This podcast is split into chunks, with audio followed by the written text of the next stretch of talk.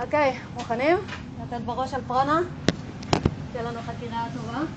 אז אה, קודם כל אני אציג את עצמי, אני גלית לוין, חלקכם מכירים אותי, חלקכם פחות. אמ, אני מלמדת אה, בעיקר אה, פילוסופיה של היוגה, הכשרות ליוגה תרפיה, הנחיות מדיטציה, הנחיית מדיטציה, כל הדברים האלה, לימודי עומק של היוגה. המרכז שלי נמצא בנטף, ליד ירושלים. לפני uh, כשנתיים הקמתי עמותה שנקראת uh, עמותת קדן, שזו עמותה לקידום הקיום, הדעת והנועם, שזה בעצם המצב הטבעי של כולנו, uh, שאמור להיות, שאנחנו מתקיימים, אנחנו מתקיימים בחוכמה ובנועם. אז אתם יכולים לראות פרטים אם אתם רוצים, רשמתי ככה שיהיה לכם נוח. העמותה עושה כל מיני פרויקטים שתומכים בקיום ודעת ונועם.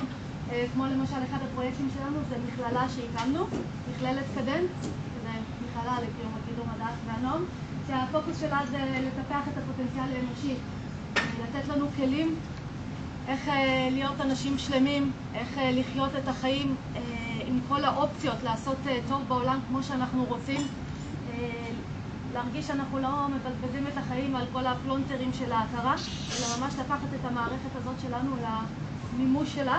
זה מה שהמכללה עושה.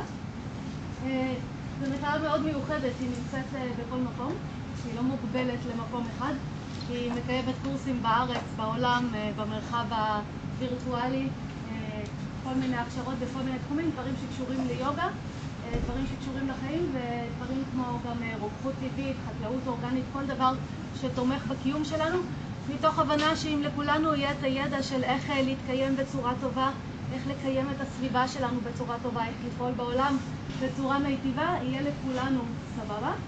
אז אה, זה הרעיון, אז מוזמנים אם בא לכם ליום פתוח לשמוע קצת על הפעילות שלנו ב-28 ביוני בנת"פ. אה, ובכלל להסתכל באתר ולראות את אה, כל מיני דברים מקליטים. אם הלימוד היום יהיה לכם מעניין, אז בהחלט יש לאן עוד להתפתח ומה ללמוד. את כל ההרצאה אני מקליטה. אה, שלפעמים זה טוב אחר כך להקשיב שוב או לחלוק עם אה, אחרים. אז אם תרצו אחר כך את ההקלטה, פשוט אה, תשאירו לנו את המייל שלכם, יואב לבוביץ' פה יעזור לנו לאסוף את המיילים, אז אם תרצו אחר כך לקבל את ההקלטות, אני מאוד אשמח לשלוח לכם. ובכלל, אם אתם אוהבים את הלימוד, אז יש לי ערוץ פודקאסט, ספוטיפיי, אחד של הרצאות בעברית, מכל מיני סדנאות וקורסים, ושני באנגלית, סדנאות וקורסים באנגלית, אז פשוט אפשר לעשות חיפוש גלית לוין או עמותת קדן ותראו את זה, ולפעמים זה אחלה, זה פשוט מעביר את הזמן בנהיגה. אה, אם נמאס לכם לשמוע רדיו, אז אה, אפשר לשמוע הרצאות. אה, זהו, שאלות בקשות לפני שנתחיל? לגבי השיחה שלנו, זה יהיה ממש מועיל אם תשתדלו לא לקטוע אותי באמצע עם שאלות והערות, אלא פשוט להקשיב. אני אחת לכמה זמן נותנת זמן לשאלות, אז לא צריך ככה להתפרץ. תכף אני אתן, לא שומעים? אוקיי? אז אה, לא לקטוע אותי באמצע, אני אתן זמן לשאלות, וגם אה, תשתדלו ככה כשאני עוצרת אה, לקחת אוויר, אז לא להתפרץ עם איזה שאלה, אחרת סתם הלימוד שלנו ייקטע. אני גם אוהבת לשאול שאלות.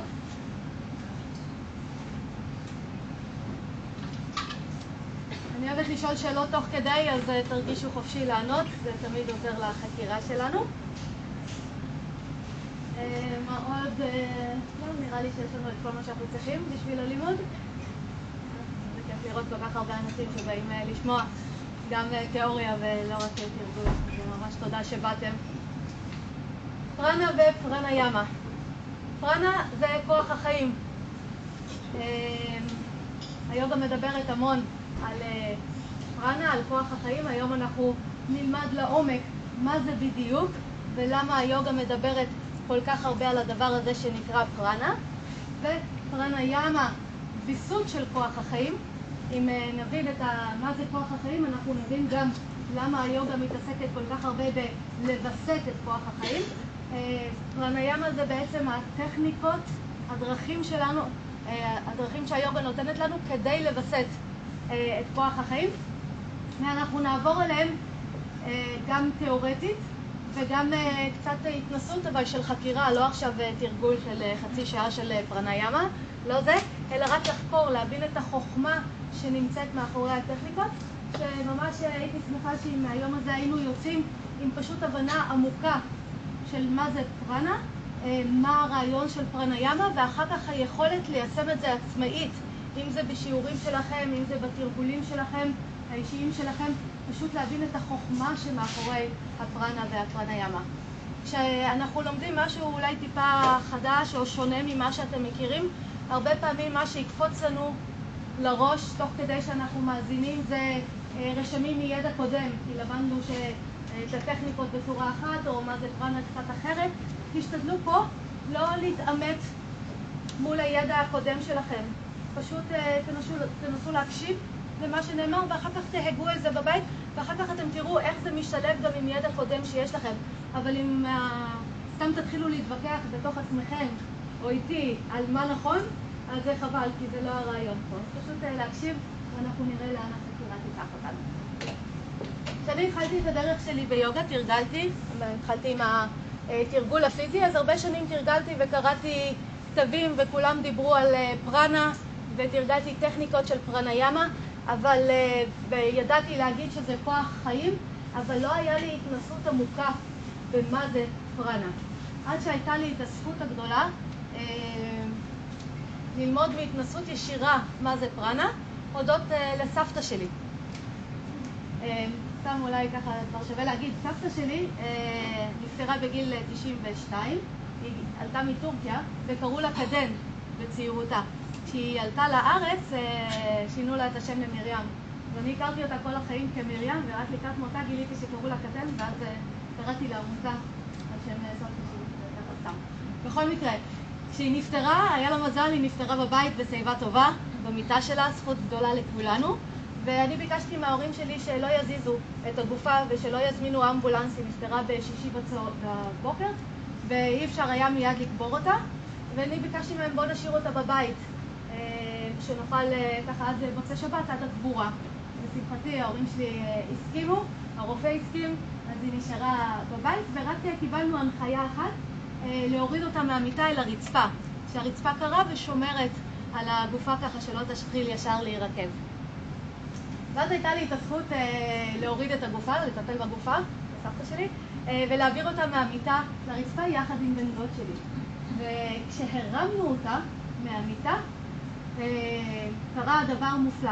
קודם כל היא הייתה מאוד מאוד כבדה, ממש, זה היה ממש כבד להרים, ודבר שני, מהרגע שהרמנו אותה, כל הנוזלים של הגוף יצאו החוצה, וכל האוויר של הגוף יצא החוצה.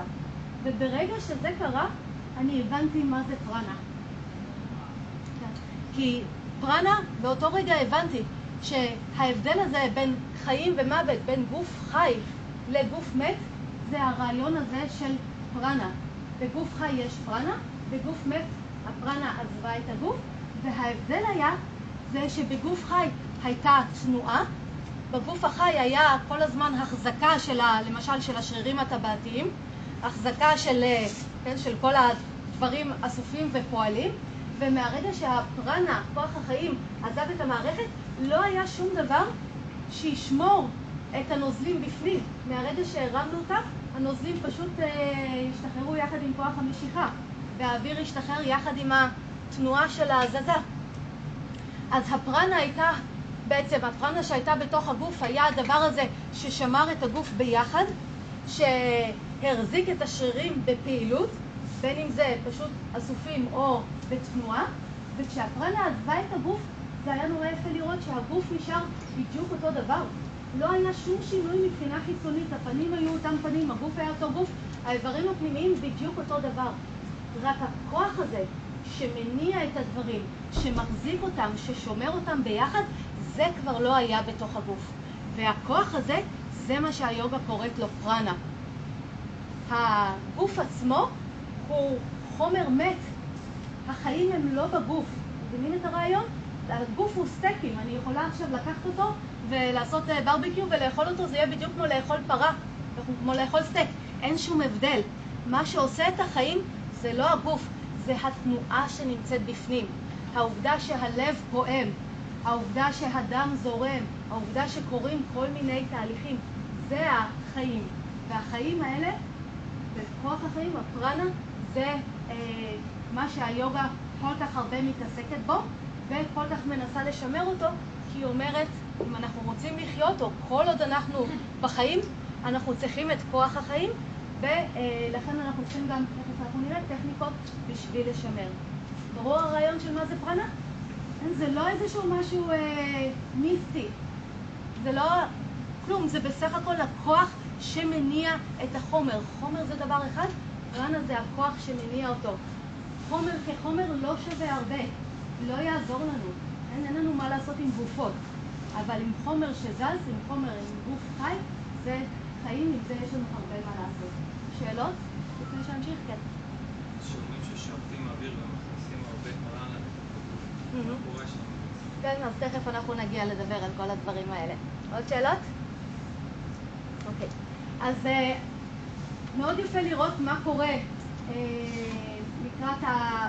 תוך כדי החיים ולקראת המוות בכל הקשור לפרנה. אז היוגה אומרת, אנחנו מגיעים עם אה, פרנה במערכת, אנחנו בעצם חיים, יש לנו דופק, יש לנו את כל הפעילות שמתרחשת. אה, החושים מופעלים על ידי פרנה. למשל, העיניים שלי יכולות להתקיים, עצב הראייה יכול להתקיים, הכל יכול להיות אותו דבר, אבל אם אין פרנה, אני לא אראה.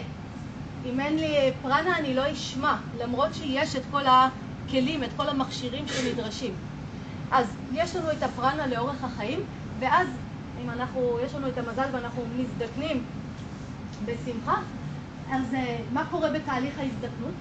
הפרנה לאט לאט נסוגה מהמערכת. ואז uh, מה קורה ל... בגיל מבוגר או לקראת זקנה? מה התהליכים שמתרחשים? מה אתם מכירים? ראיתם זקנים. בריחת להם? שתן. אה? בריחת שתן. בריחת שתן. בריחת שתן? מתאים. מתאים? מאוד. יותר מזה.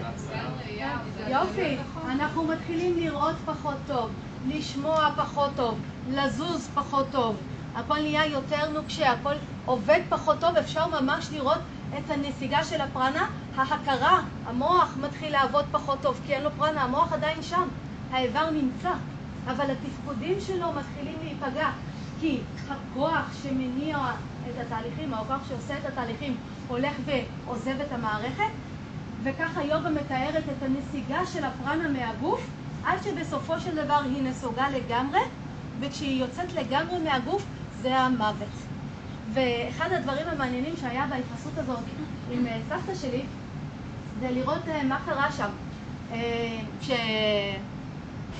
כשהרמנו אותה, או ככל שעבר הזמן, קודם כל התנועה במערכת כמובן הפסיקה, אבל קרו עוד שני דברים מעניינים. היא גם התחילה להתקרר וגם התחילה להתקשות. אה, וגם היא הייתה מאוד מאוד כבדה.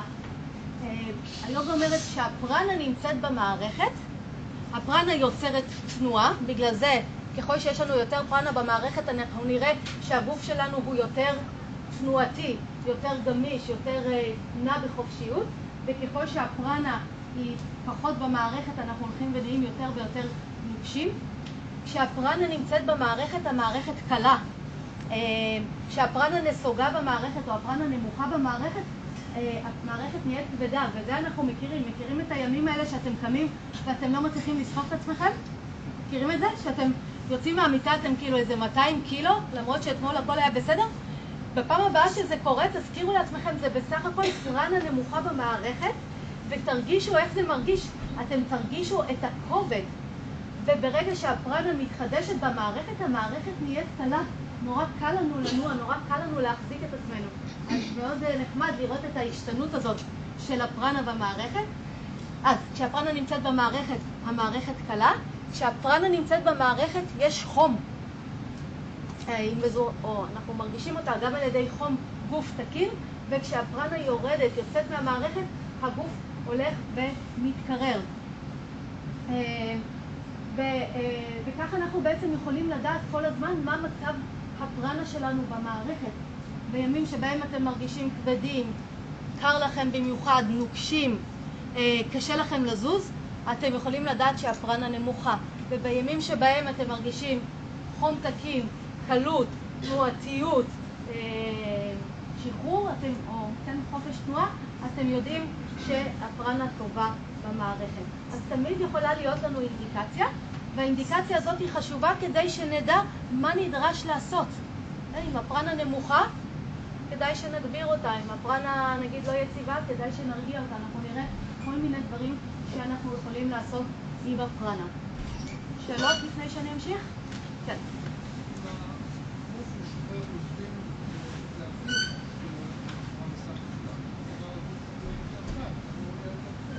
כן, אבל לא, הפרנה זה מה שעושה את הגוף קל. כמובן, אחרי שהנוזלים יצאו מהמערכת, כי היא הייתה מתה, אז כמובן המשקל של הנוזלים יצא, אבל עדיין כל הגוף, להרים בן אדם שהוא, להרים גופה לעומת להרים גוף חי, אתה תרגיש בהבדל. להרים גוף, אה, גופה זה כבד, זה הרבה יותר כבד מגוף חי. זה מאוד מעניין ההתנסות הזאת. זה ממש ככה. כן. שאלות? אה, העניין הזה של חום גוף, כאילו אם מישהו, זאת אומרת, אנשים שחם להם או קר להם יותר, זה משהו שגם אפשרי לאזן עם... אה, כן, בהחלט. אז יוגה אומרת, הפרנה היא מתבטאת במערכת שלנו גם בצורה של חום, ולכן אם נהיה לנו אנשים שמאוד מאוד קר להם כל הזמן, יכול להיות שהפרנה נמוכה במערכת, ואז אנחנו נראה שיש לנו טכניקות בשביל להגביר את הפרנה. אה? עוד דברים? כן. אומר לי, אם דודה שלי אמרה אירוע קופץ, וכשהיא אמרה את זה, סליחה, הטמפרטורה בגוף נכנסה להיפותרמיה. כן. זה קשור בעצם כשאנחנו איזשהו משהו תראי, זה יכול להיות גם קשור לוויסות ההורמונלי של הטמפרטורות של הגוף ודברים כאלה שהכל אה, משתבש שם, כן, אז אה, לא יודעת. אבל אה, רואים לקראת המוות, כן, או בתהליך המוות ממש את כל המעבר הזה מחום אל קור, מתנועתיות לנוקשות, ממש אפשר לראות את זה יפה. עוד שאלות? כן.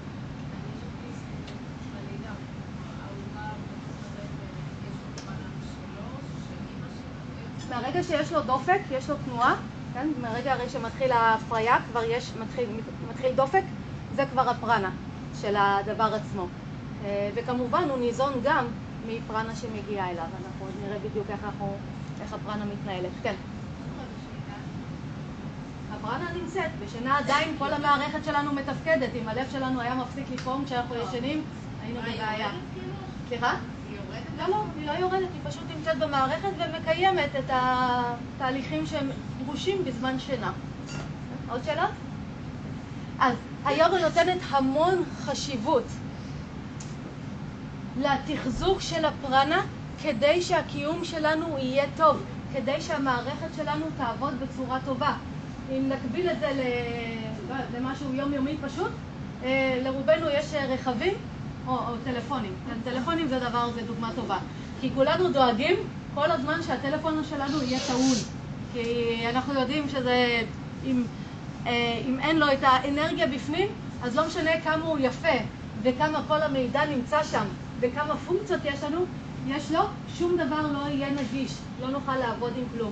אותו דבר אפשר לחשוב על הפרנה במערכת שלנו.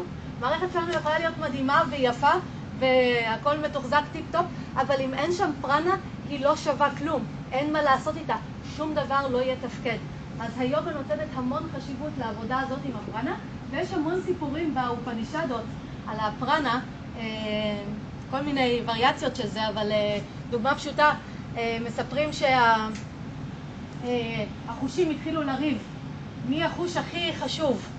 אז העיניים אמרו, אנחנו הכי חשובות, והטעם אמר, אנחנו הכי חשוב, והשמיעה אמרה, אני הכי חשובה, וההכרה אמרה, לא, אני הכי חשובה, והפרנה עמדה בצד והקשיבה להם, והתחיל להימאס לה מהשטויות של הזה, והתחילה לסגת.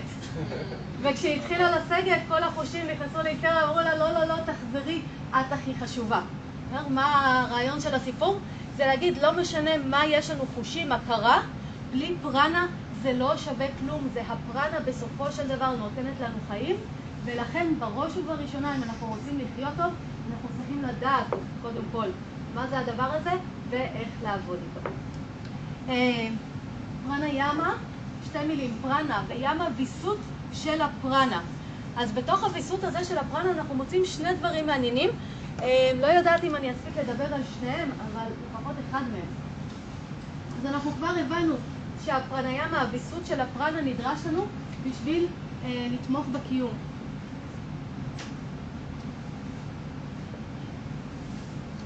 בשביל לוודא שהמערכת שלנו עובדת בצורה טובה, כמו שאני רוצה לוודא שהטלפון שלי עובד בצורה טובה. אז אה, טכניקות של ויסות, של פרנה, כדי לתמוך בקיום, אבל זה לא הדבר היחיד שהיוגה מתעסקת איתו אה, בפרנה, או למה היא מציעה לנו טכניקות לוויסות של הפרנה. אה, יש עוד רעיון חשוב מאחורי הרעיון הזה של פרנה ימה. היוגה אומרת כזה דבר, בהת היוגה פרטיפיקה זה כתוב. אה, מכיוון שכל התהליך השלם של היוגה זה לא רק לתמוך בקיום שלנו, אלא לעשות תהליך של אה, אה, גילוי המודעות ושחרור מסבל והשגת הטוב וכל מיני דברים כאלה, נדרש תהליך של אה, עבודה עם ההכרה של השקטה, של התנועה של ההכרה וגילוי של, ה, של איזושהי מהות נסתרת שאנחנו קוראים לה מודעות. ואז היוגה אומרת כזה דבר, כל עוד הפרנה נמצאת בתנועה בתוך המערכת, גם ההכרה תזוז. ואם אנחנו רוצים לייצב את ההכרה, אנחנו צריכים לייצב את הפרנה. אז יש טכניקות שלמות, שלמות של פרניאמה, שהמטרה שלהן זה לא הצמיחה בקיום, זה לא רק לסדר את הפרנה בתוך המערכת שלנו, אלא להשתמש בטכניקות של ויסות, לווסת את הפרנה, כדי להביא אותה לאיזושהי, לאיזשהו איזון, לאיזושהי חדילה של התנועה, שתכף אנחנו נראה בדיוק מהי, כדי שההכרה תתייצב. אז זה בכלל לא כבר לתמוך בקיום, זה בשביל אה, בכלל טכניקות בדרך לגילוי של המודעות. אז יש לנו את כל התחום הזה של פרניאמה, בשביל, אה, נקרא לזה, להשפיע, להשפיע על ההכרה. אני יכולה להגיד לייצב את ההכרה. תחום שלם של טכניקות שמיועד לייצב את ההכרה. אבל אנחנו נתחיל מלדמר על הטכניקות שתומכות בקיום, אה, ואם יהיה לנו זמן, אני קצת ארחיב על זה, ואם לא, אז אה, מוזמנים לבוא לנתף או לכל מקום אחר ולהמשיך ללמוד. אוקיי. התמיכה בקיום. הפרנה, אה, יש כמה דברים שאנחנו צריכים לדעת לגבי איך הפרנה נמצאת במערכת, איך היא גם אה, אה, נקלטת במערכת ואיך היא פועלת בתוך המערכת. אז לפרנה יש כמה מקורות.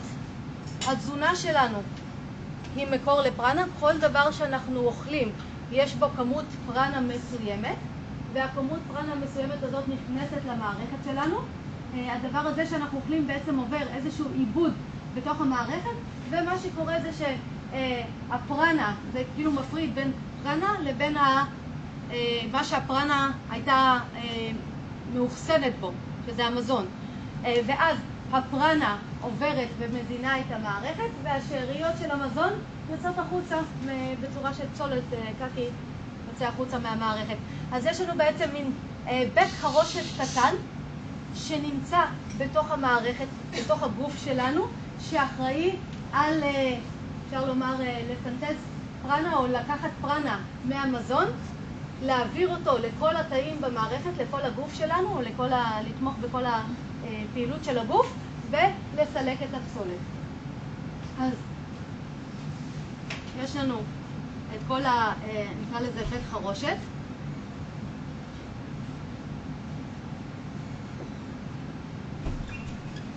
בית חרושת לפרנה אה, ממזון. שמגיע, שהמקור, החומר גלם, זה המזון שאנחנו אוכלים. אז היוגה אומרת, אם אנחנו רוצים לתמוך בקיום, אנחנו חייבים לוודא שהבית חרושת שלנו עובד בצורה טובה. הבית חרושת הזה, חלקכם מכירים אותו אה, בשם אה, מודל ה vayus. שמעתם פה vayus? חלקכם מכירים את ה vayus בצורה מאוד ספציפית. פה אני מקווה, אה, לא יודעת כמה לעומק נוכל להיכנס, אבל להציג את הרעיון הזה של ה vayus, את הבית חרושת הזה, כי שנבין עד כמה זה חשוב לנו אה, שהוא יעבוד כמו שצריך ועד כמה קל גם אה, לוודא שהבית חרושת הזה עובד כמו שצריך. אז אנחנו נרחיב קצת על הדבר הזה. אז הבית חרושת שלנו לפרנה. חוץ מזה יש לנו את הנשימה. נשימה היא מקור נוסף לפרנה. אז אנחנו נצטרך לדבר על כל מה כל הרעיון הזה של הנשימה, ואיך באמצעות הנשימה, מה שרובנו מכירים בעצם, טכניקות של פרניאמה, שעובדות דרך הנשימה, בשביל לווסת את הפרנה בגוף, וגם פה יש לנו מלא ידע על המון טכניקות, אני מוצאת שהמון אנשים מתרגלים טכניקות של פרניאמה בלי להבין את החוכמה שמאחוריהם, למה זה מה שאנחנו עושים, איך זה משפיע על המערכת. ומבחינתי כשאנחנו מבינים את החוכמה, אנחנו יכולים בעצם לעצב לעצמנו את התרגילי פרניאמה, אני אפילו לא חייבת לעקוב אחרי מה שיש בטקסטים, אני בעצמי מבינה איך זה עובד ועד כמה זה פשוט להשתמש בזה. אז אנחנו נדבר אה, על הנשימה, איך היא קשורה לפרנה, אה, ויש לנו כל הרעיון הזה של התמיכה בקיום, גם אולי נזכיר קצת אה, את הדרך שבה הפרנה זורמת במערכת, מה שנקרא הנדים או ערוצי האנרגיה. נדים שזה הערוצים שבדרכם הפרנה זורמת במערכת, ואני מקווה שניגע בזה קצת, אה, כי זה גם קשור לנו טיפה לחלק השני של השימוש בפרנה בשביל לייצב את ההתרה. אז אה, שאלות לפני שנמשיך? כן. מה לגבי באמת פרנה שנמצאת בטבע? ואנחנו כן. כן. נכון, נכון, אז בהחלט, זו נקודה חשובה. אה, אנחנו יכולים כמובן קולטים גם פרנה דרך השמש, דרך האור, דרך העיניים, דרך כפות הרגליים, כל המגע שלנו עם העולם, גם שם יש פרנה. אה, לצורך הדיון שלנו אני לא ארחיב, כי אה, אני מעדיפה שנעסוק ספציפית בטכניקות של הפרניאמה, אבל בהחלט יש חשיבות גם לזה, בהחלט.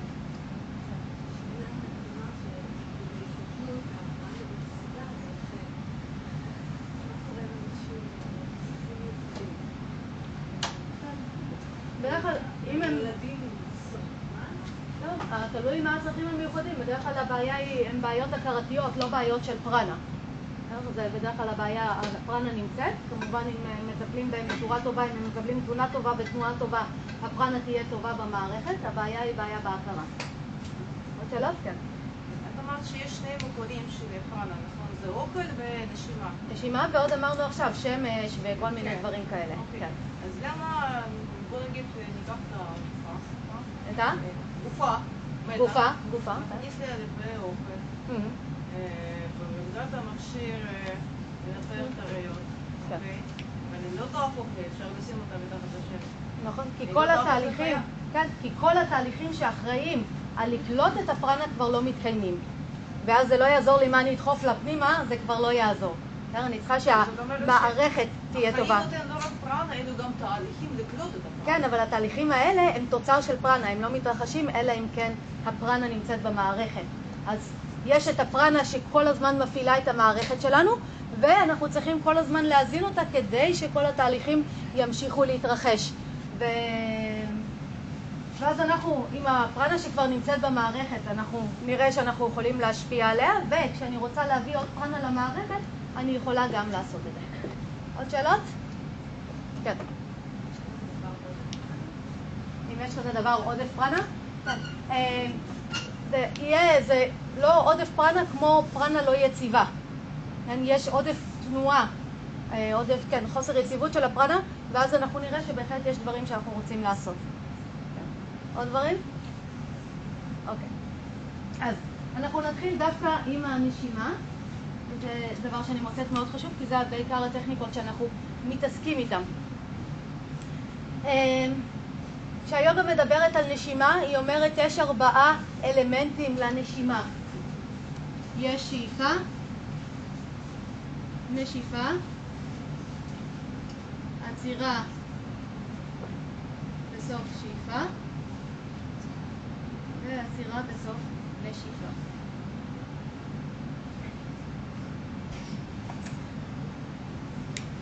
כשאנחנו רוצים לעבוד, לווסת את הפרנה, אנחנו צריכים לעבוד עם כל האלמנטים האלה, או יכולים לעבוד עם כל האלמנטים האלה, כדי לווסת את הפרנה במערכת שלנו.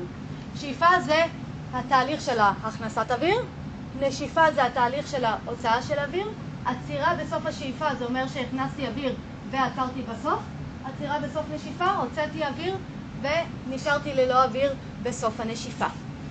כל אחד מהאלמנטים האלה יש לו כבר השפעה על הפרנה.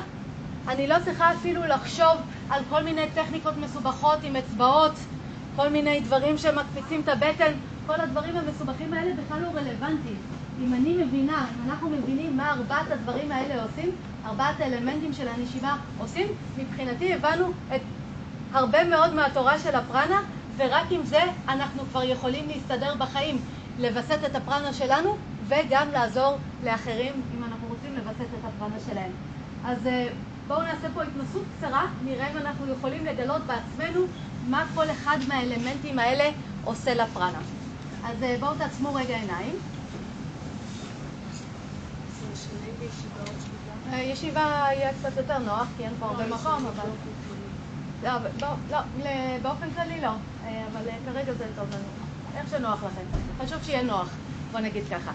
אוקיי, אז בואו תעצמו עיניים ותראו מה המצב שלכם כרגע. תנסו לבדוק אם אתם מרגישים אה, קלים או כבדים.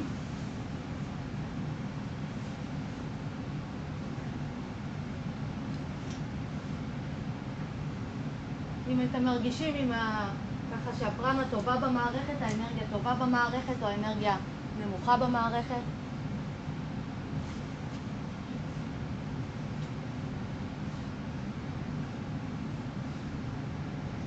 יופי, ואני רוצה שיהיה לנו, שיהיה לכם כמה שיותר תחושה של מה, איך אתם מרגישים כרגע, כדי שנוכל לבדוק את ההשפעה של כל אחד מהאלמנטים האלה. עכשיו תתחילו להכניס אוויר, או שימו תשומת לב על הכנסת אוויר, ותתחילו לווסת את ההכנסה של האוויר. כל פעם להכניס את האוויר קצת יותר לאט, קצת יותר בעדינות, קצת יותר לעומק. את הנשיפה תשאירו חופשית, אל תתעסקו איתה, ותנסו לבדוק מה השאיפה עושה למערכת. מה תהיה ההשפעה של השאיפה על הפרנה.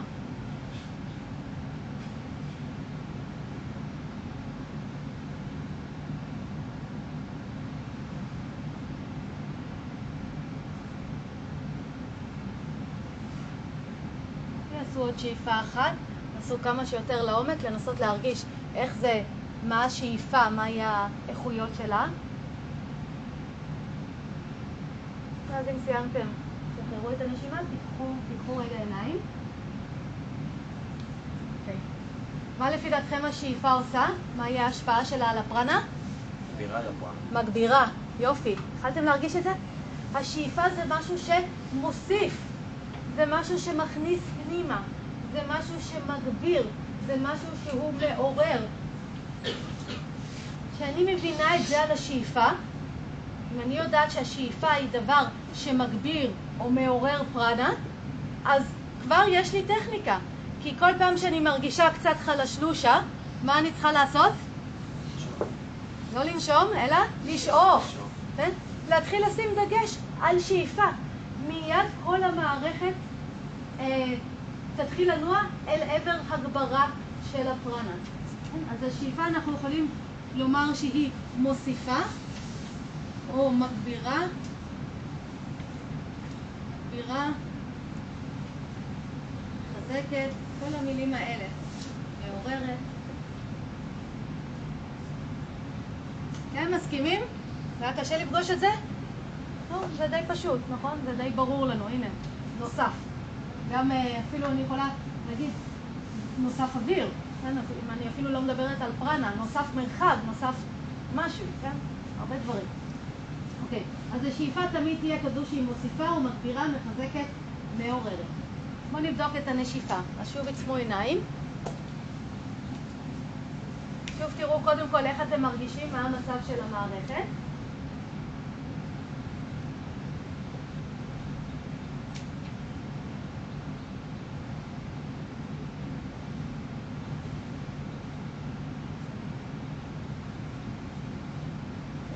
ועכשיו תתחילו לשים תשומת לב על הנשיפה.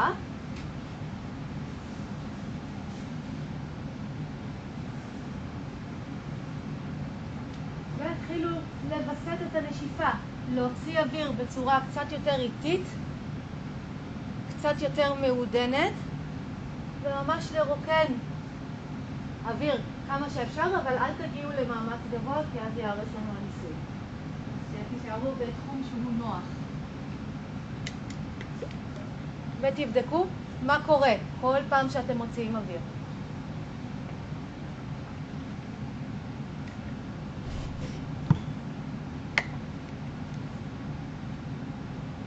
השאיפה כמובן נשארת חופשית.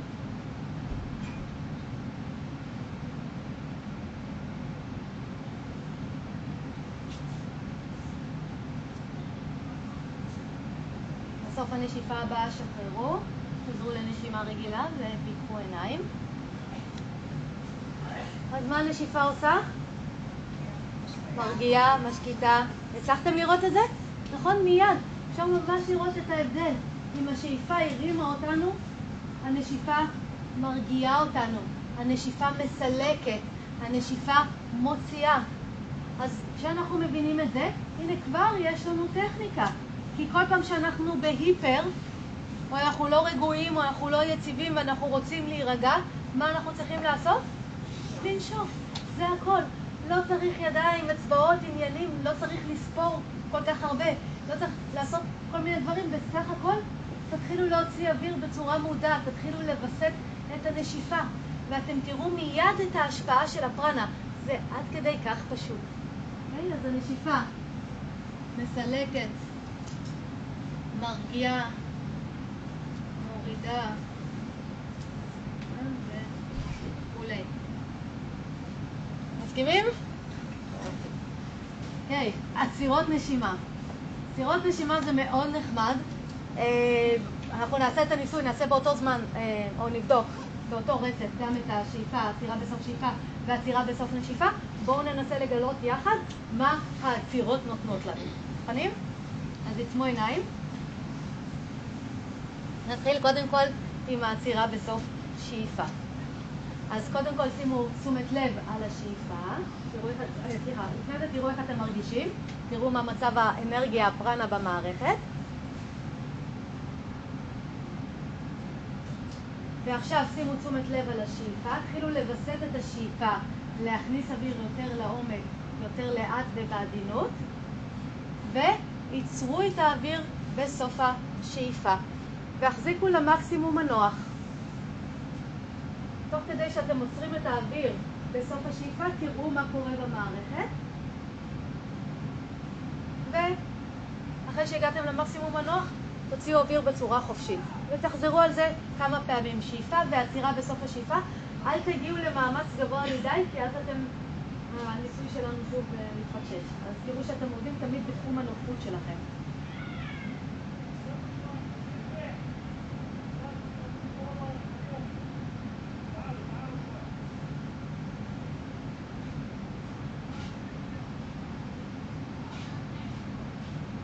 עוד שאיפה אחת כזו עם עצירה.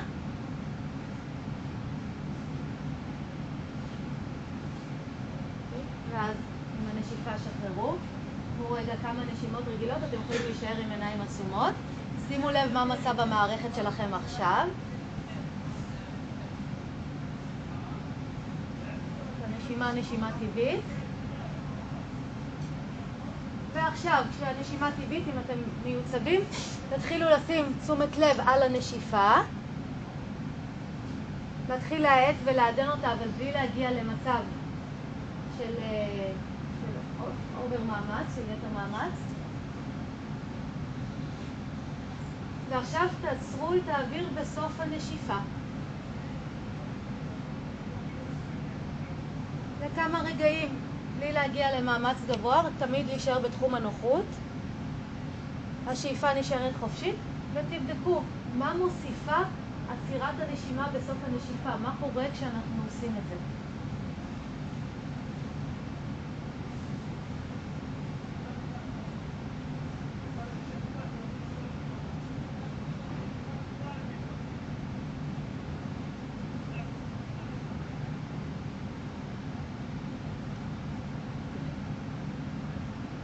עשו עוד נשיפה אחת כזו עם עצירה.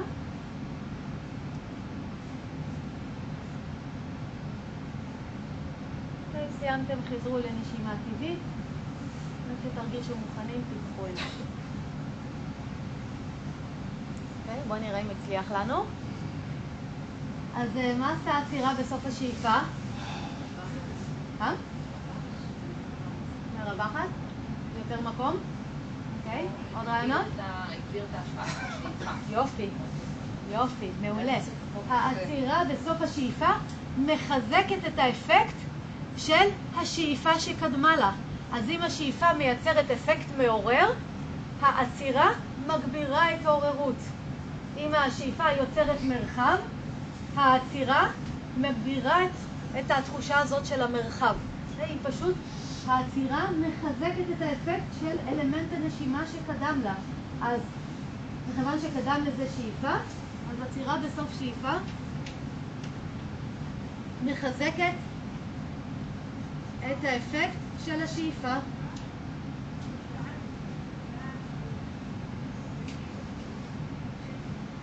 מה לגבי העצירה בסוף נשיפה? מה קרה שם? Hmm? מה קרה? אותו דבר מה? יופי, אז זה יגביר את הרגיעה, זה יגביר את השחרור, זה יגביר את הסילוק, העצירה בסוף הנשיפה. אז העצירות תמיד מחזקות את אלמנט, את ההשפעה של אלמנט הנשימה שקדם להם. מבינים את הרעיון? ואז עכשיו אנחנו יודעים, הנה יש לנו עוד טכניקות. אם אני רוצה להגביר, אז אני משתמשת בשאיפה. אני רוצה עוד יותר להגביר, אני גם עוצרת את הנשימה בסוף השאיפה. אני רוצה להרגיע, אני משתמשת בנשיפה. אני רוצה עוד יותר להרגיע, אני משתמשת בעצירה בסוף הנשיפה. אבל אחד הדברים החשובים זה לא להגיע למאמץ גבוה, כי אז המערכת מתחילה לצאת מאיזון, לצאת מנוחות, והכל מתפקשש, כל, כל, האפקט אה, משתנה לנו. אז העצירה בסוף הנשיפה מחזקת את האפקט של הנשיפה.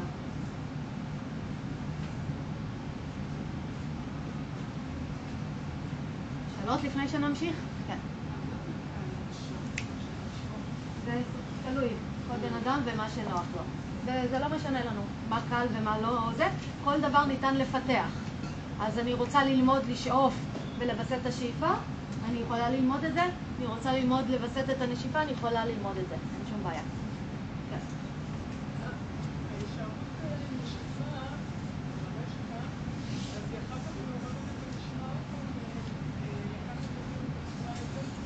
כן, אבל זה לא משנה לנו, כי פה השאיפה אני לא נותנת לה דגש מיוחד, ולכן לא היא תהיה זאת הדומיננטית, ההשפעה הדומיננטית, האפקט הדומיננטי יהיה האפקט ששמתי עליו תשומת לב, שעשיתי במכוון, במקרה הזה, בדוגמה שנתת, זה יהיה הנשיפה. עוד שאלות? כן. יותר בקול רם, מה? הנשימות יכולות? בטח, בוודאי. למשל, את עייפה, מה תבחרי לעשות? כן. את לא יכולה לישון, סבבה. את עייפה, רוצה לישון, את לא יכולה. מה את יכולה כן לעשות עם ההבנה של הדבר הזה? שאיפה ועצירה בסוף שאיפה. תעשו את זה, אתם תראו שאתם מיד מתעוררים יותר ביחס למה שהיה קודם. אולי לא תגיעו לשיא העוררות, אבל לפחות מהנקודה שאתם נמצאים בה, זה יהיה שיפור, זה יהיה התפתחות לכיוון של התעוררות. כן.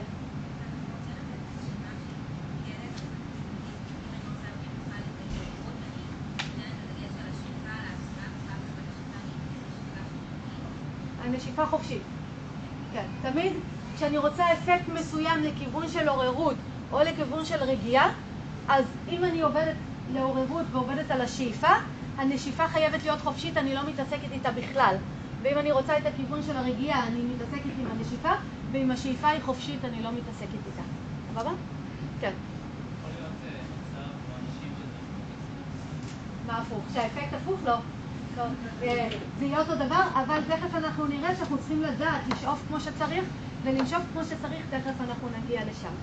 כן. אז מה קורה כאשר נשיפה ושאיפה שלנו באותו אורך, אוקיי, ובאותו מודעות? ההפרעה נשארת באותו רמה, כן? אבל בשביל מה זה, יש את הפנייה כאלו? כן, תכף אנחנו נגיע לזה, עוד לא סיימנו. כן. עוד דברים? אוקיי, יופי. כן. אם מתמקדים בתשומת לב, נגיד, שעושים את התרגיל הזה בראש, זה משפיע יותר לאיבר הזה? כן, תכף אנחנו נראה מה אנחנו עושים עם תשומת הלב, אנחנו נגיע גם לזה. עוד שאלות? כן. כן. למה זה העצירה אם לקחת את אותו כמות של אוויר? בגלל שהאוויר ההחזקה של זה. כן, ההחזקה של זה מאפשרת לאפקט לחדור, לחלחל יותר לעומק. עוד דברים? כן. שאלה? זה היה כזה חצי? כן, כי אמרת תשומת הלב. ראיתי למה מדברים על הלב. כן, טוב, בואו לא ניכנס לשם. זה לשיחה אחרת, כן. מה תפקיד הפרנה באודיאן? באודיאן. באודיאנות? בבנדה את מתכוונת? מדברת על בנדות. זה בעצם עצירה. כן, אה, כן, תלוי, אה, כל הבנדות, אה, הבנדות יש להן אפקט ספציפי גם על המערכת של הפרנה, אבל אנחנו לא ניכנס לזה היום, וכל כל בנדה נעשית בעצירה או בסוף שאיפה או בסוף נשיפה, תלוי בבנדה? אבל אנחנו לא ניכנס לזה. עוד שאלות? אוקיי. אז עכשיו, זה הבסיס. להבין מה כל אלמנט נשימה, זה הבסיס לעבודה שלנו עם הפרנה, אז כבר יש לנו את החוכמה הזאת. ועכשיו אנחנו יכולים ללכת קצת יותר לעומק ולהבין אה, איך נכון לעשות את השאיפה, איך נכון לעשות את הנשיפה, ואנחנו נראה שאנחנו יכולים לגעת בפרנה אפילו עוד יותר אה, ספציפית. מכיוון שפרנה, אה, האלמנט, ש- אה, יש עוד דברים שמשפיעים על פרנה חוץ מהנשימה, הפרנה זה תנועה. אז איפה שיש תנועה, יש פרנה. איפה שהתנועה הולכת ומצטמצמת, משם הפרנה הולכת ונסוגה. אז אני יכולה לעבוד לא רק דרך נשימה, אלא אני יכולה לעבוד גם דרך תנועה. אם אני אייצר תנועה במקום מסוים, זה יגביר את הזרימה של הפרנה לאזור המסוים הזה. מבינים את הרעיון? אז למשל, הרבה פעמים ביוגה תרפיה, אנחנו משתמשים לא רק בנשימה, אלא גם בתנועה, או בכלל ביוגה, בשביל להביא פרנה לאזור מסוים. אז למשל, אם אני רוצה להביא פרנה לכפות הידיים, אני, אה, אוקיי, בואו, נעשה את זה מעניין. אני רוצה להגביר את הפרנה בכפות הידיים. אני, דרך הנשימה, במה אני אשתמש? שאיפה, יופי. אבל אם אני רוצה שזה יהיה בכפות הידיים, מה אני צריך לעשות? יופי. תנועה. רגע, רגע. תנועה גם בכפות הידיים. אם אני אעשה נשימה יחד עם תנועה, אני אראה את הפרנה מגיעה לכפות הידיים או את הידיים מתמלאות בפרנה. אם, אה, לא יודעת מה, אני רוצה להרגיע את הידיים, יש שם יותר מדי תנועה, מה יהיה הכיוון שלי? יופי, אני אעבוד בכיוון של נשיפה. יופי, ואז אני ארצה דווקא להשאיר את הידיים ללא תנועה, כי אני רוצה להרגיע שם את הפרנה. אז כשאנחנו עובדים עם נשימה, אם אני רוצה לעבוד לא רק באופן כללי על הגברה או השקטה ש- או רגיעה של הפרנה, אלא להביא, לכוון למקומות מסוימים, אני יכולה לעבוד יחד עם תנועה באזור, תכף אני אתן זמן לשאלות, יחד עם תנועה באזור שתגביר, ואם זה לכיוון של רגיעה, אה, אז תנועה באזור יחד עם שאיפה, ואם זה לכיוון של רגיעה, אז נשיפה יחד עם חוסר תנועה, עם השתתה של התנועה במקום. ואז אני אראה שאני יכולה להשפיע נקודתית במקומות מסוימים. יחד עם התנועה, מה שעוד עוזר לנו לווסת את הפרנה, זה מה שנקרא תשומת לב. תשומת לב, אני ממש מדמיינת אותה כמו צינור, ובצינור הזה זורמת פרנה. אז לכל מקום שאליו הצינור יהיה מכוון, לשם הפרנה תזרום, בדיוק כמו צינור מים. לאן שאני מכוונת את הצינור, לשם הפרנה, המים זורמים. אני לא מכוונת את המים, אני מכוונת את הצינור. אז אותו דבר פה, לאן שתשומת הלב תלך, לשם הפרנה תזרום. אז כשאנחנו עובדים ורוצים להביא פרנה למקום מסוים, אני יכולה לעבוד עם נשימה, בשביל להגביר או להרגיע, אני יכולה לעבוד עם תנועה במקום או בלי תנועה, ועם תשומת לב. מהרגע שאני אביא תשומת לב, אני אה, אראה גם שאני מש, משפיעה על הפרנה באזור הזה. אז הרבה פעמים כשאנחנו עובדים עם תנועה ועם נשימה, אנחנו עובדים גם עם תשומת לב. מהרגע שתשומת הלב שם, אתם תרגישו את ההשפעה הרבה יותר חזק. אבל אם אתם תעשו נשימות, ותוך כדי תעשו אה, רשימת מכולת אה, של הדברים שאתם צריכים, האפקט יהיה על הפרנה משמעותית יותר קטן. ובגלל זה היוגה גם שמה כל כך הרבה דגש על תשומת לב בתוך התרגול, תשומת לב בתוך הנשימה, בתוך התנועה, כדי שבאמת תהיה השפעה עמוקה על הפרנה. רעיון ברור? שאלות לפני שנמשיך? כן.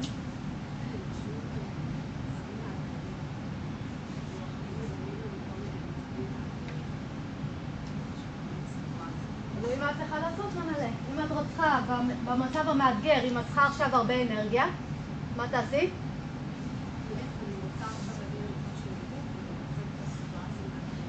סבבה, אז אני אומרת, תלוי מה את צריכה. אם את עכשיו נרגשת ואת צריכה להירגע, מה תעשי? נשיפה. אם, כן, אם את צריכה להירגע. אם את, כן, אם את צריכה לפעול, אם את צריכה הרבה אנרגיה, מה תעשי? שאיפה. כן, תלוי במצב. ותכף אנחנו נראה שיש לנו עוד משהו לעשות. שאלות? כן. לתורת במיומנויות לחימה, להכניס את המכה, אתה מציע אוויר. אוקיי. בסדר, אה, קודם כל פה אנחנו לא באומנויות אה, לחימה, אני... מה? מה? מה? ההוצאה. כן, אבל אה, אני לא יודעת מה קודם לזה, כן, ומה בדיוק הם משתמשים, אבל כן למשל אחד הדברים שמאוד מאפיין אומנויות לחימה זה עבודה עם תשומת הלב. כן, בתוך התנועה חייב להיות השליחה הזאת של תשומת הלב מזיזה את הפרנה. לנשיפה. כן, אבל יכול להיות שזה בגלל ההוצאה של הפרנה החוצה, כי אתה רוצה להוציא את המכה, אתה רוצה כאילו לשלוח את הפרנה החוצה, לא להגביר אותה בתוך המערכת. אז יכול להיות שזה בגלל, בשביל זה הנשיפה. אבל אה, בואו נישאר בתחום של היוגה. עוד דברים? כן. תנועתיות, להכניס לאיברים פנימיים, אפילו לגרון. כן. כן, אנחנו נגיע לזה. אה. תכף. כן. עוד שאלות? כן. אה, אתה כן, דרישתי, אה, דרישתי זה על מה אני שמה את תשומת הלב, או העובדה ששמת, שהתמקדתי בדבר אחד. אז כן, בהחלט. עוד שאלות? אז עכשיו. בואו נראה איך אנחנו עובדים יחד עם תנועה, עם נשימה ועם מיקוד בשביל לתמוך בקיום שלנו. רגע, רגע. רגע לפני.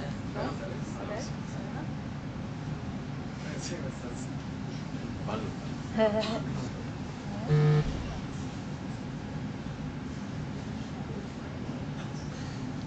בסדר?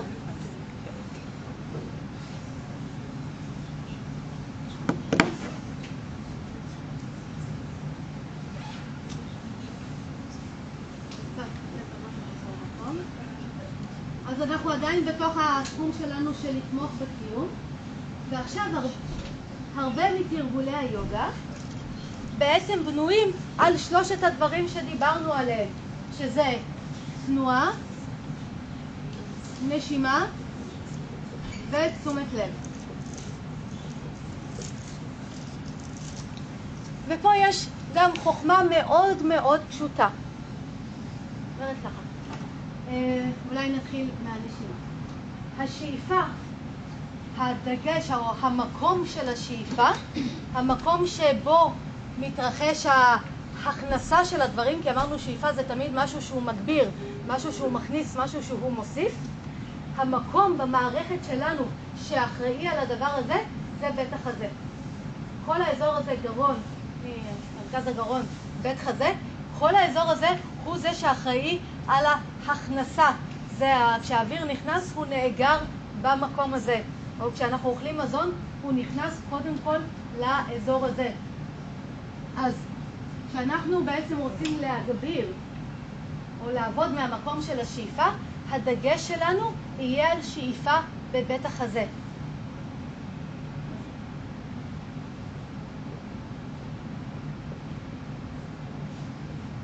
המקום של הסילוק, של ההוצאה, איפה הוא ממוקם? יופי, בטן תחתונה. כל האזור הזה, זה האזור שהוא אחראי על הסילוק של הדברים, על ההוצאה. אז אמנם הנשיפה מתרחשת מפה, אבל המערכת שלנו מוציאה לא רק אוויר, אלא עוד דברים. אז כשאנחנו רוצים לדבר על נשיפה, אנחנו נדבר על נשיפה מבטן תחתונה. להפעיל את הבטן התחתונה. ואז זה נראה, ואנחנו תכף נעשה את הניסוי הזה, כשאנחנו מכניסים אוויר, אנחנו רוצים לייצר את התנועה של הכנסת האוויר פה, גבוה בחזה, ממש לתת לבית החזה להתרומם ולהתרחב עם השאיפה. זה יהיה הדגש שלנו. כשאנחנו רוצים להוציא אוויר, הדגש שלנו יהיה על האיסוף של הבטן התחתונה, לתת לבטן לנוע לכיוון הגב. ואז כשאנחנו עובדים בצורה כזאת עם הנשימה, שאיפה בבית חזה, נשיפה באיסוף בטן, אז אנחנו מחזקים את האפקט של העוררות, של השאיפה והרגיעה של הנשיפה. והיוגה אומרת, בואו נחזק את זה יחד עם תנועה. אז איך אני אחזק את האפקט של השאיפה יחד עם תנועה? לאיזה כיוון של תנועות אני אלך? מעולה. כל התנועות האלה שהן פותחות בית חזה. היוגה קוראת להן תנועות של פורבטנה. תנועות שמותחות, שפותחות את כל האזור הזה. אז אם אני רוצה למשל לייצר אפקט של עוררות, אני גם אשאף לבית החזה, אבל אני גם למשל ארים ידיים, או יד אחת, או לא משנה מה, אני אעשה כל דבר שיעבוד יחד עם האינט... יחד אה, יתמוך בתנועה הטבעית הזאת שנוצרת של השאיפה, וכשאנחנו נעבוד עם תנועה ועם שאיפה בחזה בצורה כזאת, אנחנו נקבל עוד יותר את האפקט של העוררות. אם אני רוצה לעבוד בנשיפה, מה יהיה כיוון התנועה שלי? מעולה, כל הכפיפות קדימה. אז כשאני רוצה לייצר אפקט של רגיעה במערכת, אני אראה שאני מוציאה אוויר מהבטן, ויחד איתו גם מייצרת תנועות של כפיפה, בין אם זה בעמידה, בין אם זה על הגב עם קירוב ברכיים, לא משנה מה. כל דבר שיעבוד בכיוון של כפיפה יחד עם נשיפה, ייצור רגיעה במערכת. הרעיון ברור? עכשיו, אם אתם מבינים את זה, אתם כבר יכולים ממש לייצר לעצמכם תרגול, או לכל בן אדם תרגול. כי אם אתם רוצים לעורר, פשוט תיתנו מלא תנועות כאלה, יחד עם דגש על שאיפה בבית חזה. ואם אתם רוצים להרגיע, פשוט מלא תנועות של כפיפה יחד עם נשיפה, ואתם תיצרו אפקט כזה. זה עד כדי כך פשוט. אז אמרנו תנועה אנחנו יכולים לעשות של פתיחה של חזה, או נכתוב הקשתה, בסדר? ואתם תבינו, הקשתה או כפיפה, בהתאם אם אני רוצה לעבוד עם שאיפה ועם נשיפה. ועכשיו, שאלה בשבילכם. אני רוצה לעבוד גם עם תשומת לב. ואני נגיד רוצה אה, לחזק. אני עובדת עם שאיפה, אני עובדת עם הקשתה. איפה אני אשים את תשומת הלב? יופי, בחזה. כן? למה? כי אני רוצה להגביר פה את כל האפקט. אז כל פעם שאני מכניסה אוויר, זה יהיה הכנסת אוויר יחד עם תנועה ותשומת לב באזור הזה. תכף אנחנו נעשה את זה, אתם תראו עד כמה זה עוצמתי. כל פעם שאני רוצה רגיעה, איפה תהיה תשומת הלב שלי? יופי, בבטן התחתונה. אז יחד עם ההוצאת של האוויר ויחד עם הכפיפה, ואני אראה את כל המערכת נרגעת. זה עד כדי כך פשוט. אם תשומת הלב שלנו תמשיך להיות בכל מיני דברים אחרים, עדיין יהיה אפקט, אבל הוא לא יהיה עד כדי כך מרוכז וממוקד, כמו אם תשומת הלב שלי תהיה על... טוב, זה תהפוך את הבן? אבל תשומת לב או חזה או בבטן תחתונה. שאני מדברת ספציפית על האזורים האלה. סבבה? בואו נתנסה בזה רגע, נראה את זה, שנרגיש את זה, שנראה שזה לא סתם שטויות שאני מקשקשת. אז uh, תעצמו רגע עיניים, שבו בצורה נוחה.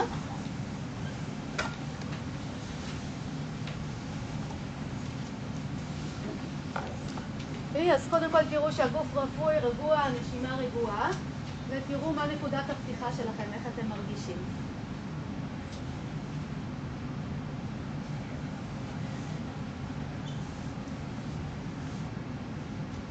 שימו רגע תשומת לב על הנשימה הטבעית, תראו איך היא מתרחשת, איפה אתם יכולים לראות את התנועה שלה, ואל תנסו לשנות כרגע, רק תסתכלו על הטבעי, איך היא מתנהלת ומה המצב של האנרגיה במערכת כרגע.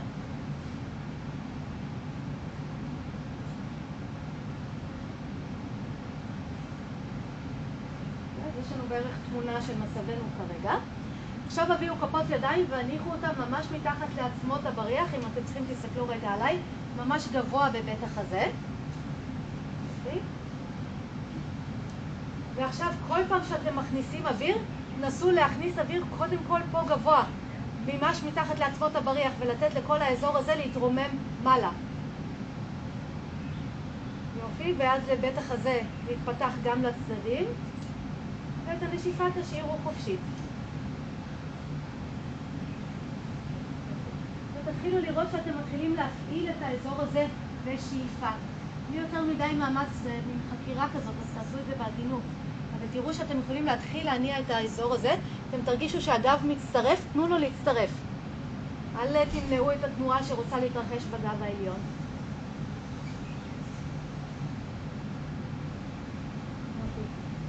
תוך כדי, תנו לנשימה להיות יותר איטית, יותר עמוקה, שכל הדגש שלנו הוא על ההנאה הזאת של בית החזה.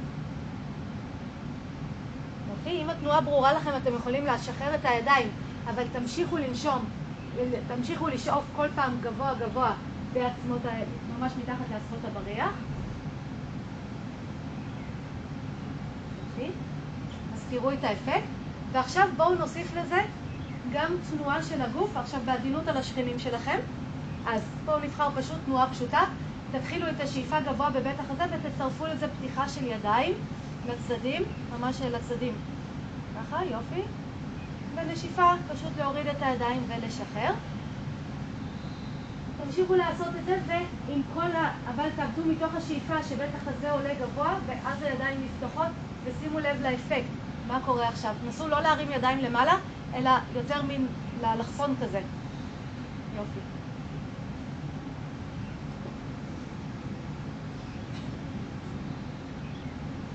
תראו את האפקט. ועכשיו ודאו שתשומת הלב שלכם מונחת על בית החזה. תחזיקו שם את תשומת הלב, תכניסו אוויר בבית החזה, פיתחו את הידיים, שימו לב מה קורה.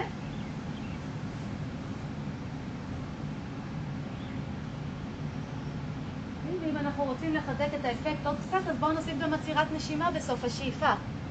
אז שאיפה, בית חזה עולה, ידיים נפתחות, תשומת לב בבית החזה ועצירת נשימה קלה. המשיכו להחזיק את תשומת הלב בבית החזה כשאתם עוצרים את הנשימה. נשיפה חופשית. תעשו את זה רק עוד פעם אחת, ושימו לב מה קורה. קחו את הידיים ממש כמה שאפשר לאחור, שבית החזה ממש ייפתח, לא להתקמצן פה, אני יודעת שהתרגלנו להתקמצן בפתיחה של בית החזה, חבל. יופי. מעולה. וכשסיימתם, רק שבו רגע אחד בהתבוננות, שימו לב לתחושות.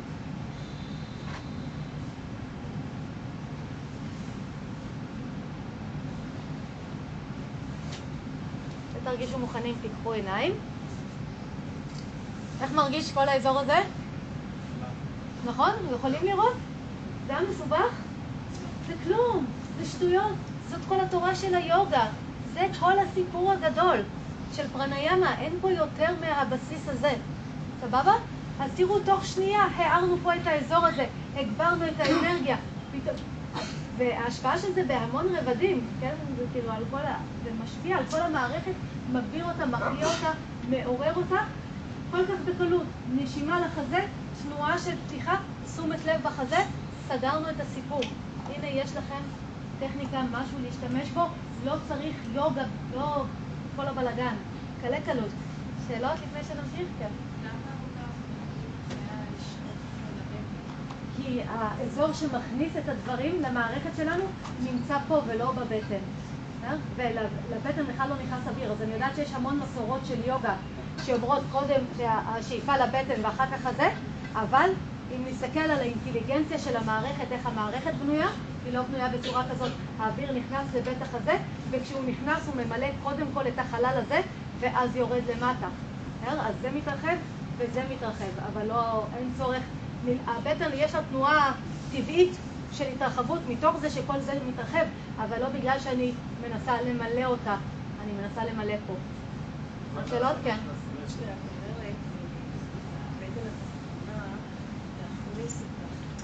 רגע, עוד לא עברנו על הבטן התחתונה, אבל מה משכאן? תכף נעבוד על הנשיפה. אז זה עבודה את האוויר. אנחנו נראה מתי אנחנו מתעסקים עם השרפת, בסדר? כרגע בואי נחכה, נדבר שאלות על התרגול שעשינו של השאיפה. בסדר? משהו? עוד פעם, מה שנאמר מקודם, בנשימת יוגי מלאה, מה שנקרא, מה שמתרגמים לומדים, זה עוד פעם, מהבטן וזה, אז... תלוי במסורת. יש מסורת שלמה שנקראת ויני יוגה, למשל, ששם נשימה יוגית מלאה זה שאיפה חזה אל בטן, נשיפה בטן חזה. אז אה, זה מאוד תלוי במסורת. אם נסתכל על לאינטליגנציה של הגוף, אנחנו נראה שהאינטליגנציה של הגוף זה להכניס פה, ואז אפשר לראות, להרגיש ממש את הכל נפתח, ולהוציא מפה. אה, וגם לעבוד בצורה כזאת בתוך עם תנועות, אתה תראה כמה זה הרבה יותר טבעי. עוד שאלות? אוקיי. סליחה? מה הכוונה?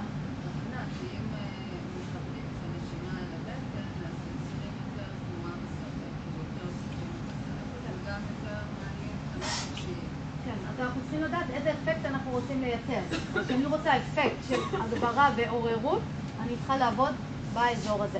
אוקיי, בואו נבדוק את הצד השני. אז אה, את הנשיפה, אז שוב, אה, שבו בצורה נוחה, עצמו עיניים. קודם כל תראו מה המצב שלכם כרגע.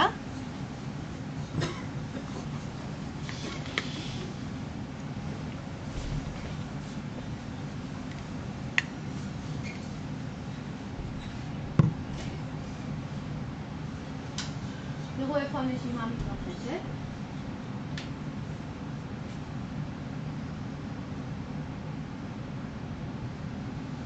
ועכשיו אנחנו נתחיל לעבוד ספציפית בכיוון של הנשיפה. אז הביאו ידיים אל הבטן התחתונה, שזה אומר מתחת לסגור. עכשיו בישיבה הרבה פעמים זה פחות נוח, בשכיבה זה יותר קל להרגיש את הנשיפה, אבל אנחנו נעשה את זה בישיבה כי אין פה מקום, וזה מספיק טוב לנו. ועכשיו כל פעם שאתם מוציאים אוויר, תנו, תאספו בעדינות את הבטן לכיוון הגב. אז זה לא לכווץ אותה, זה פשוט לתת לה לשקוע לכיוון הגב, לתת לה להתכנס לכיוון הגב. כל פעם שאתם מוציאים אוויר, זה כאילו הנשיפה מתחילה מתוך האיסוף הזה של הבטן, והשאיפה היא חופשית.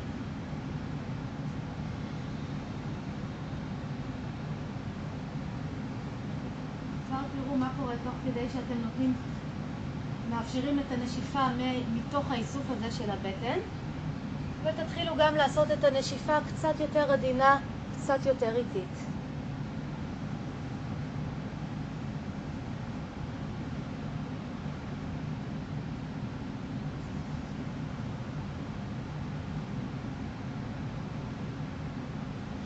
אם אתם קלטתם את התנועה, אתם יכולים לשחרר את הידיים, פשוט להמשיך להוציא אוויר כל פעם מתוך האיסוף של הבטן.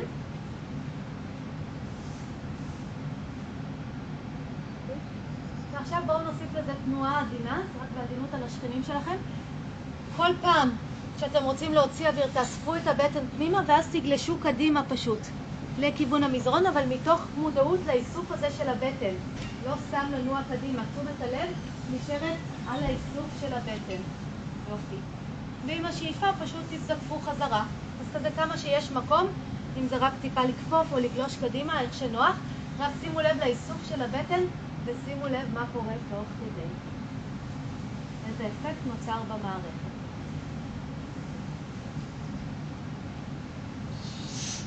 יופי, ואם אתם רוצים, הוסיפו עצירת נשימה בסוף הנשיפה של כמה רגעים.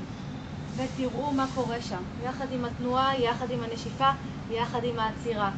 שימו לב מה קורה.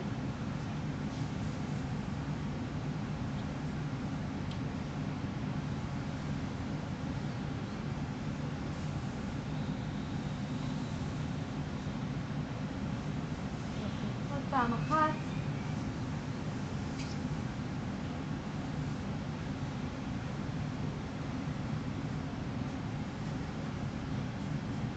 ואז אם סיימתם, שבו רגע בהתבוננות, תראו איך אתם מרגישים עכשיו, מה המצב של המערכת. וכשתרגישו מוכנים, תפקחו עיניים. מה אתם מרגישים? יש השפעה? כינוס חושים, רוגע. הצלחתם לראות את זה? נכון? מיד ה... כזה. ואם אנחנו נשארים שם רגע בעצירת נשימה, אז בכלל אפשר להרגיש עוד יותר את ההרפייה הזאת משת... מתרחשת. אז הנה, יש לכם עוד טכניקה. אתם לחוצים ממשהו? לא קרה כלום. כן, אתם רואים שאתם ככה נרג... נרגשים ואתם רוצים טיפה להרגיע? אין בעיה, שימו ידיים על הבטן, תתחילו לווסת את הנשיפה. תעשו כמה תנועות של כפיפה קדימה. מובטח שהמערכת שלכם תירגע. זה לא אולי, זה בטוח, זה מה שיקרה. תשימו אה, אתם מתקשים להירדם בלילה, כן? כי המערכת שלכם עדיין בתנועה, יש שם המון תנועה, המון פרנה זזה. שימו ידיים על הבטן, תנשפו, אחרי זה תקרבו קצת ברכיים לחזה, זה כמו כפיפה.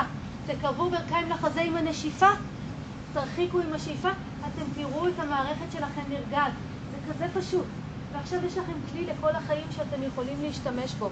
תבדקו את הדברים האלה בחיי היומיום שלכם, אתם תראו עד כמה זה יעיל. תרגול שמבוסס על אה, הקשתה פלוס שאיפה בחזה. אה, פלוס נגיד תשומת לב באזור הזה. זה תרגול שיוצר עוררות. ביוגה בסנסקריט זה נקרא ברמנה. הגברה של כל המערכת, של הפרנה במערכת. תרגול שמבוסס על כפיפה פלוס נשיפה מבטן תחתונה. פלוס תשומת לב באזור הזה, יוצר רגיעה, זה תרגול שנקרא לנגר. ואפשר ממש לבנות תרגולים כאלה, למשל אה, ביוגה תרפיה, עם זה אני עובדת. בא בן אדם, הוא אומר לי, תשמעי, אני כל היום עייף, אז אני נותנת לו, כמובן בודקת את התזונה שלו וכל מיני דברים כאלה, אבל אומר, נותנת לו תרגול ברמנה, תרגול שיגביר את הפרנה במערכת. בא בן אדם שלא יכול לשבת רגע אחד בשקט, נותנת לו תרגול לנגנה, תרגול שמרגיע את המערכת. זה עד כדי כך פשוט. אבל יש לנו אפקט נוסף, שאותו לפעמים אנחנו רוצים לייצר, שזה איזון. כן? אני רוצה אה, לייצב את המערכת, לאזן אותה, אז אם היא יותר מדי, אני מורידה, אם היא פחות מדי, אני מגבירה, ואז אני רוצה לאזן, שזה יעבוד בצורה טובה, בצורה מאוזנת. עכשיו אה, בואו נראה אם הבנתם. אם אני רוצה לייצר אפקט של איזון במערכת, מה יהיה כיוון העבודה שלי? יופי, גם וגם, יופי. גם שאיפה, גם נשיפה, ומה שיאפיין תרגול שהוא מאזן, אני אעשה אותם באותו אורך. אני אקפיד שהאורך של השאיפה והאורך של הנשיפה הוא זהה. מהרגע שאני עובדת בצורה כזאת, אני יוצרת מיד איזון, מיד יציבות במערכת. אה, ואני אעבוד, אה, כשאני רוצה אה, לייצר איזון, אני אעבוד פשוט גם בתנוחות שהן ניטרליות, לא לכיוון של הקשתה ולא לכיוון של כפיפה, אלא תנוחות, מה שנקרא תנוחות סמסטיטי, תנוחות שבהן עמוד השדרה נשאר מאוזן, נשאר יציב. אז יש לנו תנוחות של, בוא נקרא, איך נקרא לזה, קשתה כפיפה, אה? כן, אז תנוחות של נגיד איזון, כן? ועמוד השדרה נשאר ארוך, יחד עם אה, אורך שאיפה ונשיפה זהה.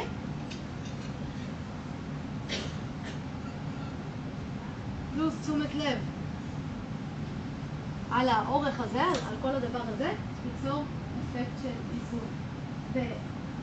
וגם זה אחד הדברים היפים והשימושיים. בואו ננסה את זה רגע, אתם תראו איך זה קורה. אז אה, שוב שבו בצורה נוחה.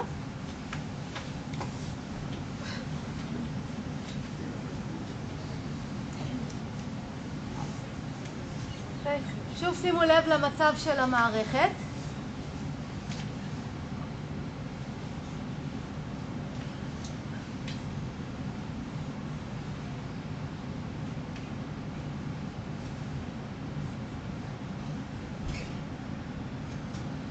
עכשיו בואו נתחיל אה, לבנות את הנשימה שלנו. אז בשאיפה תנו לה להתחיל בעדינות בחזה ולנוע מטה, בנשיפה תנו לה להתחיל בבטן ואחר כך לנוע מעלה. ותתחילו גם להכניס וגם להוציא אוויר קצת יותר לאט, קצת יותר בעדינות.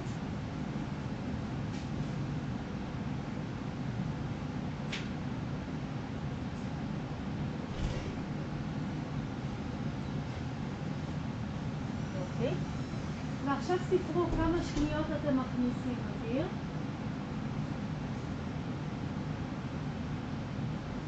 וכמה שניות אתם מוציאים אוויר.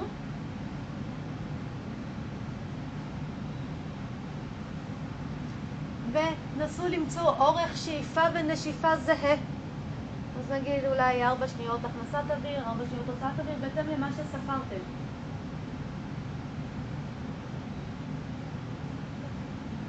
תמשיכו לנשום כך. שאיפה בין בית חזה אל בטן, נשיפה בטן חזה, אורך השאיפה והנשיפה זהה. עכשיו בשביל להגביר את האפקט עוד טיפה, אנחנו רק נווסת עוד טיפה את הנשימה. אז אם ספרתם נגיד 4-4, תנסו להכניס 5, אה, תנסו לנשום 5-5, אז פשוט להאריך בשנייה אחת, רק כדי לתת קצת יותר ויסות של הנשימה.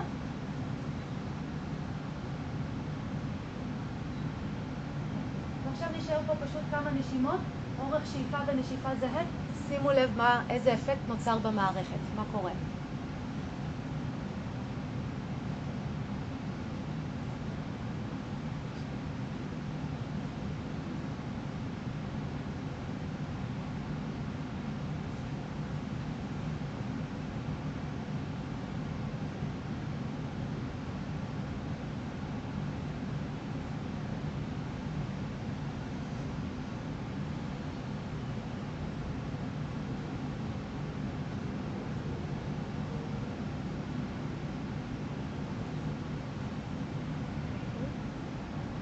נשימה אחת כזו, ובסוף הנשיפה שחררו את הנשימה.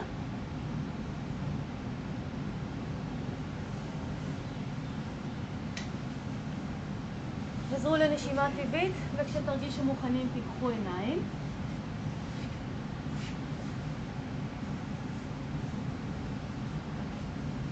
מה גיליתם? מה קרה? צודק. יכלתם לראות איך זה מאזן, איך זה מיד שם במין פוקוס כזה, במין איזון כזה?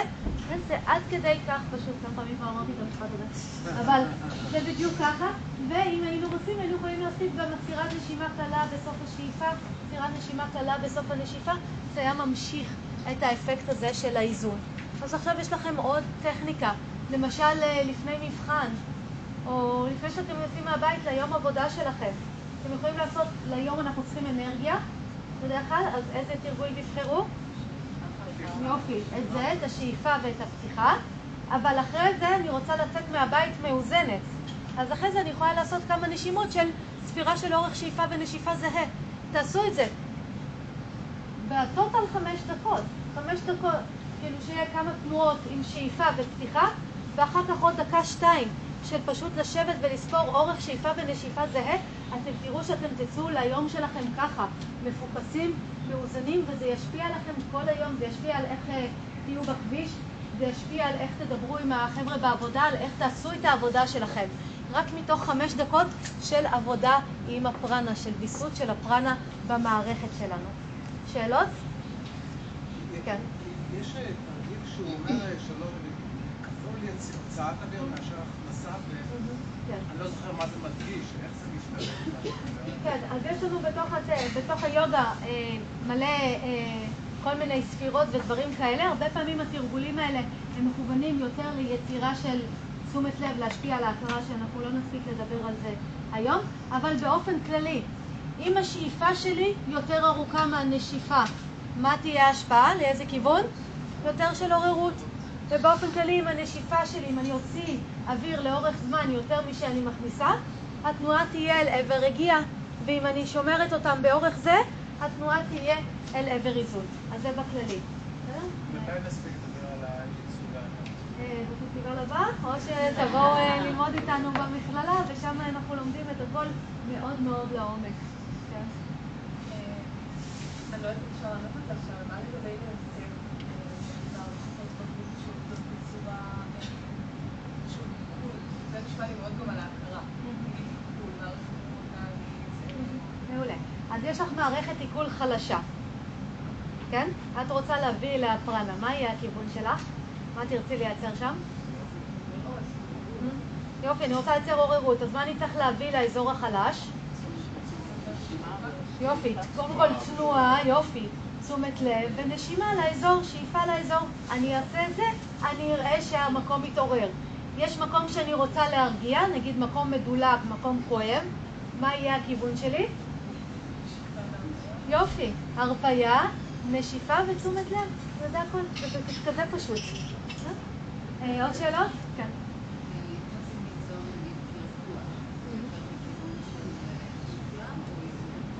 מה נראה לך?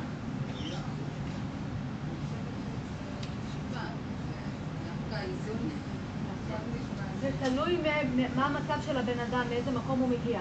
אם הוא מגיע בעוררות גדולה, קודם כל אני אצטרך להרגיע אותו, ואז לאזן. אם הוא מגיע בכזה שפוך, קודם כל מה אני צריכה לעשות?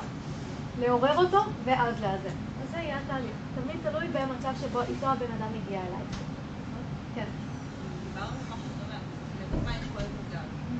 יש שם טיפול, מצד אחד צריך ש- שאיפה כדי שהמקום יתעורר, מצד שני צריך לה- אה, שאיפה כדי שהוא ישתחרר.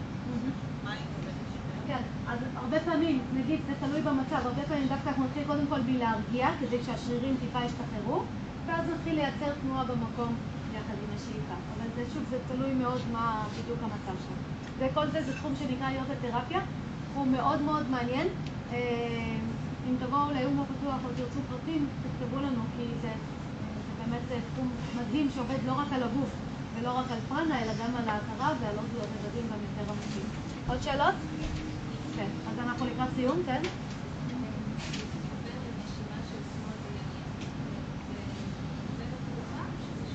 כן, אז אה, אני אגיד על זה משפט, כי כן רציתי לדבר על זה כשרשמתי פה נדים. יש לנו ערוצי אנרגיה, יש ימני ושמאלי.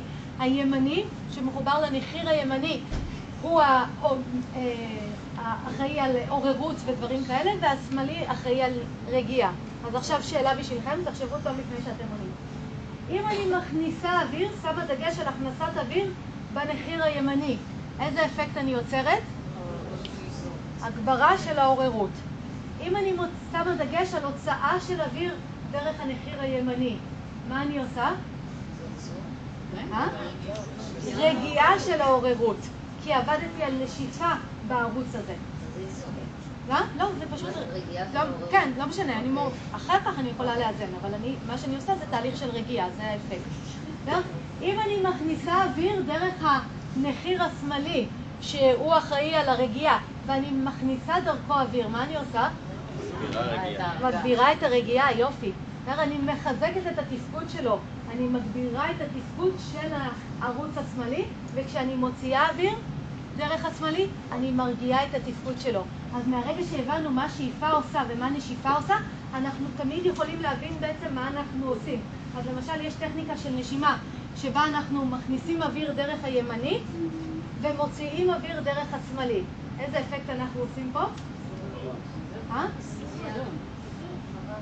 הסברה, יופי, אני מעוררת את העבודה של הערוץ הימני שהוא גם ככה אחראי על עוררות, אז אני מגבירה עוד יותר עוררות, ואני מדכא, מחלישה את העבודה של הנחיר השמאלי של הרגיעה. אז אני יוצרת אפקט של עוררות. אז אה, כן, בדיוק. אם אני מכניסה אוויר דרך השמאלי ומוציאה אוויר דרך הנחיר הימני, מה אני עושה? מגבירה מה? את הרגיעה, יופי, כי אני מגבירה את התפקוד של הנחיר השמאלי, וזה שאני מוציאה אוויר דרך הנחיר הימני, אני מרגיעה את התפקוד של הנחיר הימני. אז כך בכל רגע נתון אנחנו יכולים לדעת בדיוק מה אנחנו עושים. למשל, הטכניקה שנקראת נדי שודנה, שאני עובדת גם על שאיפות וגם על נשיפות, מה אנחנו עושים שם? איזה אפקט? איזון. מעולה. הנה, אתם יודעים הכל, כמעט מה שצריך לדעת על פרניאמה. עוד שאלות? כן, כן. כן, כן, אנחנו כולנו אותו מכשיר, אנחנו כמו אוטו, בכל המכוניות. לא, אותו דבר, כן. עוד שאלות? אוקיי, אז... כן, אז הערוץ המרכזי, זה אנחנו נעבוד עליו כשאנחנו רוצים דווקא את כל התחום הזה של ההכרה יותר, ואנחנו לא ניכנס לזה עכשיו. כן. יש לי שאלה קטנה על אה, ראשית הליבה. שלוש שנים יותר מופיעות בעולם. בעצם, אה, מן הסתם, או מעוררות כאילו מדברות, חמודות יותר. כן, הן מאוד מאוד ספציפיות, מכיוון שהן, ה- למשל השיטלי, הטכניקה באה לקרר, היא יוצרת קירור מודע במערכת, אה, זה להכניס אוויר דרך הלשון, בצורה כזאת, והבסטריקה זה כמו פינפון כזה, מה שהיא באה לעשות זה לחזק את האגנית, אש העיכול שלנו. אה, הקפלבטי בכלל לא נחשב כפרניאמה, זה משהו אחר. אז, אה, אבל זה פחות רלוונטי לנו פה, כי הן לא שמות דגש על שאיפה ונשיפה, כמו פשוט מה שדיברתי עליו, הרעיון של אה, להגביר את השאיפה או להגביר את הנשיפה. אוקיי, אז אנחנו צריכים לסיים פה, אז אני רק אסכם את הרעיון. אה, יש לנו יכולת לתמוך בקיום שלנו על ידי העבודה שלנו עם פרנס, ויש לנו יכולת מאוד מאוד פשוטה, או טכניקות מאוד מאוד פשוטות לווסת את הפרנה על ידי עבודה עם שאיפה ונשיפה, עצירות נשימה בסוף שאיפה, עצירות נשימה בסוף נשיפה, תנועה שאנחנו עושים במערכת ותשומת לב. אני ממש מזמינה אתכם לשחק עם זה, לייצר כל פעם את האפקטים שאתם רוצים. אתם תראו כמה זה פשוט וכמה זה יעיל. אחרי זה תוכלו להגדיל את השימוש שלכם בזה. אה, וככל שאנחנו, שהפרנה במערכת שלנו תהיה יותר טובה, כך אנחנו פשוט נתפקד יותר טוב, בדיוק כמו הטלפון שלנו. שהבטריה שלו טובה, הוא מתפקד טוב. אז אה, לשמחתנו אנחנו לא צריכים להתחבר לאיזשהו שקע ולא צריכים לחכות שמישהו יחבר אותנו, אנחנו יכולים לעשות את זה בעצמנו. מבחינתי זה היופי של היוגה, שהיא פשוט נותנת לנו כלים איך לתמוך בקיום שלנו עצמאי. תעשו את זה, אתם תראו שאתם אה, תעופו על החיים. אה, וכמובן שיש עוד הרבה מה ללמוד. אז אה, רגע, רגע, בואו נסיים רק בהודיה את כל הפסטיבל הזה. רק עוד רגע אחד של תשומת לב, עצמו עיניים. נביא כפות ידיים אל בית קפה. קודם כל, תודה על הזכות שניתנה לנו לשבת פה יחד, במזגן, ולראות וקצת לתרגל, ואת התוצאות של כל מה שעשינו פה, אנחנו נחלוק עם כל הפרועים ושכולנו נזכה לתמוך בקיום שלנו בצורה טובה. תודה רבה שבאתם. אה, אם אתם רוצים לקבל הקלטות של כל ההרצאות שהעברתי בפסטיבל, אתם יכולים להשאיר ליואבי פה את המייל שלכם, אה, ונשמח לשלוח לכם. אה, אוקיי. אה,